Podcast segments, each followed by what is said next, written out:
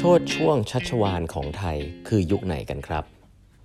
สวัสดีครับ ท่านผู้ฟังทุกท่านยินดีต้อนรับเข้าสู่แปดบรรทัดครึ่งพอดแคสต์สาระดีๆสำหรับคนทำงานที่ไม่ค่อยมีเวลาเช่นคุณครับ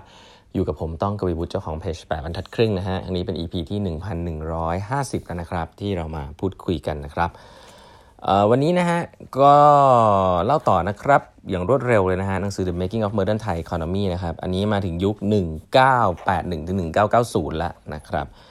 ซึ่งเป็นยุคที่ต้องบอกว่าเป็นยุคที่หลาย ๆ คนบอกว่าเป็นยุคที่เขาเรียกว่าโชดช่วงชัชวานนะครับคือเศรษฐกิจไทยเนี่ยเติบโตนะครับภายในช่วงเวลา4ภายในช่วงเวลา10ปีเนี่ยเติบโตถึง 4 เท่านะ GDP คำถามคือมันเติบโตได้ยังไงครับ มีความเก่งอะไรเกิดขึ้นนะฮะมีการเปลี่ยนแปลงอะไรมากมายอะไรทำให้มันเปลี่ยนแปลงนะครับ ก็ต้องบอกว่าเป็นพื้นฐานอันนึงที่สำคัญสุด ๆ เลยนะครับ ก็คือการค้นพบแหล่งก๊าซธรรมชาตินะครับในอ่าวไทยในปี 1980 นะครับ ซึ่งก็ต้องบอกว่าก๊าซธรรมชาติเนี่ยหลายๆคนอาจจะงงๆว่าแหล่งก๊าซธรรมชาติมันเกี่ยวอะไรกับเรื่องธุรกิจนะครับเดี๋ยวค่อยๆเล่าให้ฟังก็ต้องบอกก่อนว่าก๊าซธรรมชาติเนี่ยเป็นเป็นเขาเรียกว่าแหล่งพลังงานนะเป็นพลังงานที่เอาไปใช้ได้หลายอย่างนะครับก๊าซธรรมชาติเนี่ยเอาไปใช้ผลิตไฟฟ้าก็ได้นะครับ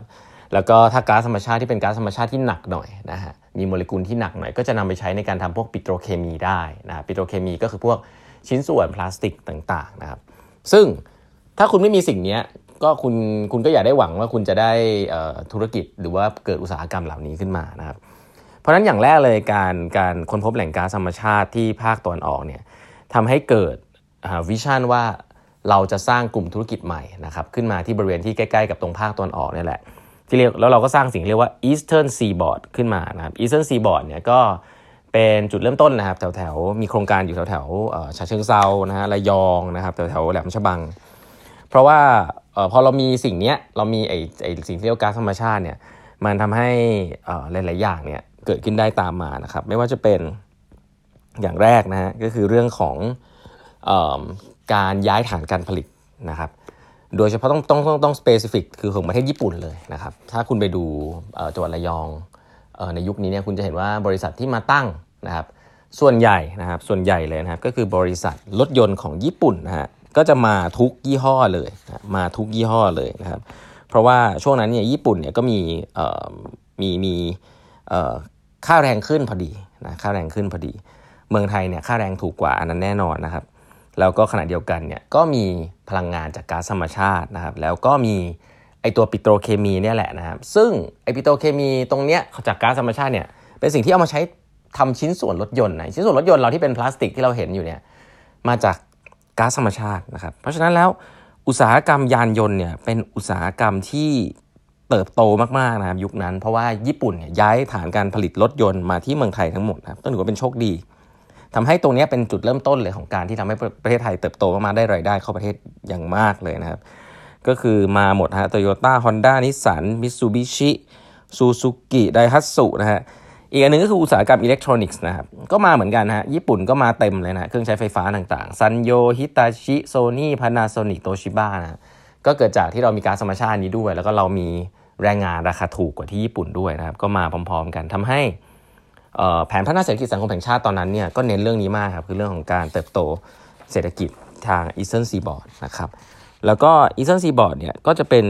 ที่ในขณะเดียวกันเนี่ยพอมีดีมานใช่ไหมเราก็จะเริ่มสร้างละสร้างอุตสาหกรรมต่างๆ ขึ้นมา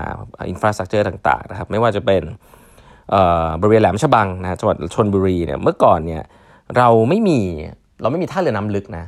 คือถ้าคุณท่าเรือน้ำลึกอันเดียวที่ประเทศไทยมีคือที่รับที่รับท่าเรือน้ำลึกหมายความว่าอะไรหมายความว่าเป็นท่าเรือที่สามารถรับเรือลำใหญ่ ๆ ได้ของสินค้าเยอะๆได้จากต่างประเทศนะครับ ก็เมื่อก่อนเราก็จะมีท่าเรือของเตยที่เราเคยได้ยินกันเท่านั้นเองนะครับเราไม่มีที่อื่นเลยนะฮะก็ท่าเรืออันดับ 2 ที่เป็นท่าเรือน้ำลึกของเราที่มีความสำคัญมากในการทำการค้าขายนะครับก็คือท่าเรือแหลมฉบัง ก็เกิดขึ้นในยุคนี้นะครับก็ช่วยเรื่องของการส่งออกอุตสาหกรรมต่างๆ แล้วก็บริเวณมาบตาพุธนะฮะจังหวัดระยองก็มุ่งไปอุตสาหกรรมหลักนะในการระยองเนี่ยมี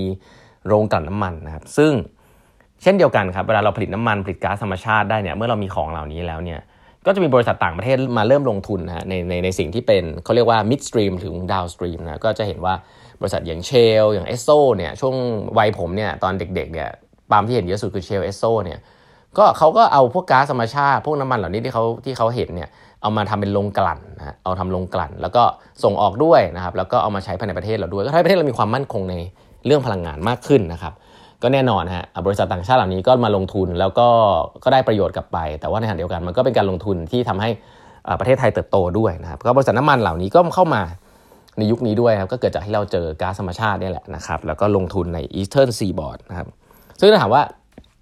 ปัจจุบันเมืองไทยอยากจะทำตรงนี้เพิ่มเติมแค่ไหนเนี่ยก็คือ EEC อะไรท่านเคยเคยได้ยินว่า EEC นะ Eastern Economic Corridor ก็จะเป็นส่วนต่อยอดนะครับจากตัว Eastern Seaboard นะครับซึ่งตอนนี้ก็ ก็ไอ้พวกรถไฟรางคู่รถไฟความเร็วสูงอะไรเงี้ยก็ก็ทำเพื่อ support สิ่งเหล่านี้นะครับก็อนาคตเราคงต้องดูกันว่าเอ๊ะมันจะทำให้เกิดยุคโชคช่วงโชดช่วงชัชวาลเวอร์ชัน2 อย่างที่คิดได้หรือเปล่านะครับเพราะฉะนั้นในยุคนี้เนี่ยก็จะเห็นเลยนะฮะว่าประเทศไทยเนี่ยเติบโตจากผมก็ต้องใช้ว่าเราโชคดีนะที่เราเห็นเราเรามีพลังงานเหล่านี้อยู่อยู่ใต้ประเทศเรานะครับแล้วก็มีศักยภาพที่จะสามารถเอาขึ้นมาได้ด้วยนะ มีหลายประเทศนะครับที่มีพลังงานเหล่านี้แล้วก็มีแต่บริษัทต่างชาติมาทำเนาะประเทศไทยเนี่ยก็ต้องบอกมีบริษัทปตทนะฮะโดยเฉพาะพวกด้าน upstream ที่เป็นบริษัทปตทสำรวจและผลิตเนี่ยเราก็เรียนรู้จากบริษัทต่างชาตินะครับแล้วก็ปัจจุบันก็สามารถจะทำเองได้ แล้วก็ถือสัมปทานของประเทศไทยในในส่วนใหญ่นะครับซึ่งทำให้เรามีความมั่นคงทางการพลังงานมาก แล้วก็สามารถที่จะมี standard ทัดเทียมกับบริษัทต่างชาติได้นะครับเพราะฉะนั้นเรื่องของความมั่นคงทางพลังงานของประเทศไทยต้องบอกว่า ดีทีเดียวนะ ต้องบอกว่าดีทีเดียว แม้ว่าเราจะเป็นประเทศที่สุดทุกวันนี้ก็ยัง Import นะครับ Import นำเข้าพลังงาน แต่ว่าก็เราก็สามารถที่จะผลิตเองได้นะครับไม่ว่าจะเป็นก๊าซธรรมชาติ หรือว่าผลิตน้ำมันเองก็ตามในอ่าวไทยนะครับก็ไอสิ่งเหล่านี้แหละฮะก็ทำให้ประเทศไทยสามารถผลิตรถยนต์นะจากที่ทำไม่เป็นเลยนะ เราแรงงานไทยผลิตรถได้ 2 ล้านคันต่อปีนะครับอุตสาหกรรมปิโตรเคมีของไทยกลายเป็นอุตสาหกรรมที่ใหญ่ระดับโลกนะครับอุตสาหกรรมปิโตรเคมีของไทยตรงระยองมัตตพุทธเนี่ย เทียบเคียงได้กับระดับโลกเลยนะครับ ก็บริษัทหลาย ๆ บริษัทในต่างประเทศเนี่ยก็มาลงทุนนะครับก็อย่างที่บอกไปตั้งแต่แรกครับทำให้เศรษฐกิจไทยเติบโตนะฮะสี่เท่าภายใน 10 ปีครับ คือ Amazing มาก ๆ นะครับเเพราะฉะนั้นในยุคนี้เนี่ยผมว่าสาระสำคัญเนี่ยก็คือเรื่องพวกนี้แหละนะคือเราเรามีความเติบโตทางด้าน เขาเรียกว่าพลังงานมากนะครับ แล้วก็กลายเป็นอุตสาหกรรมหลัก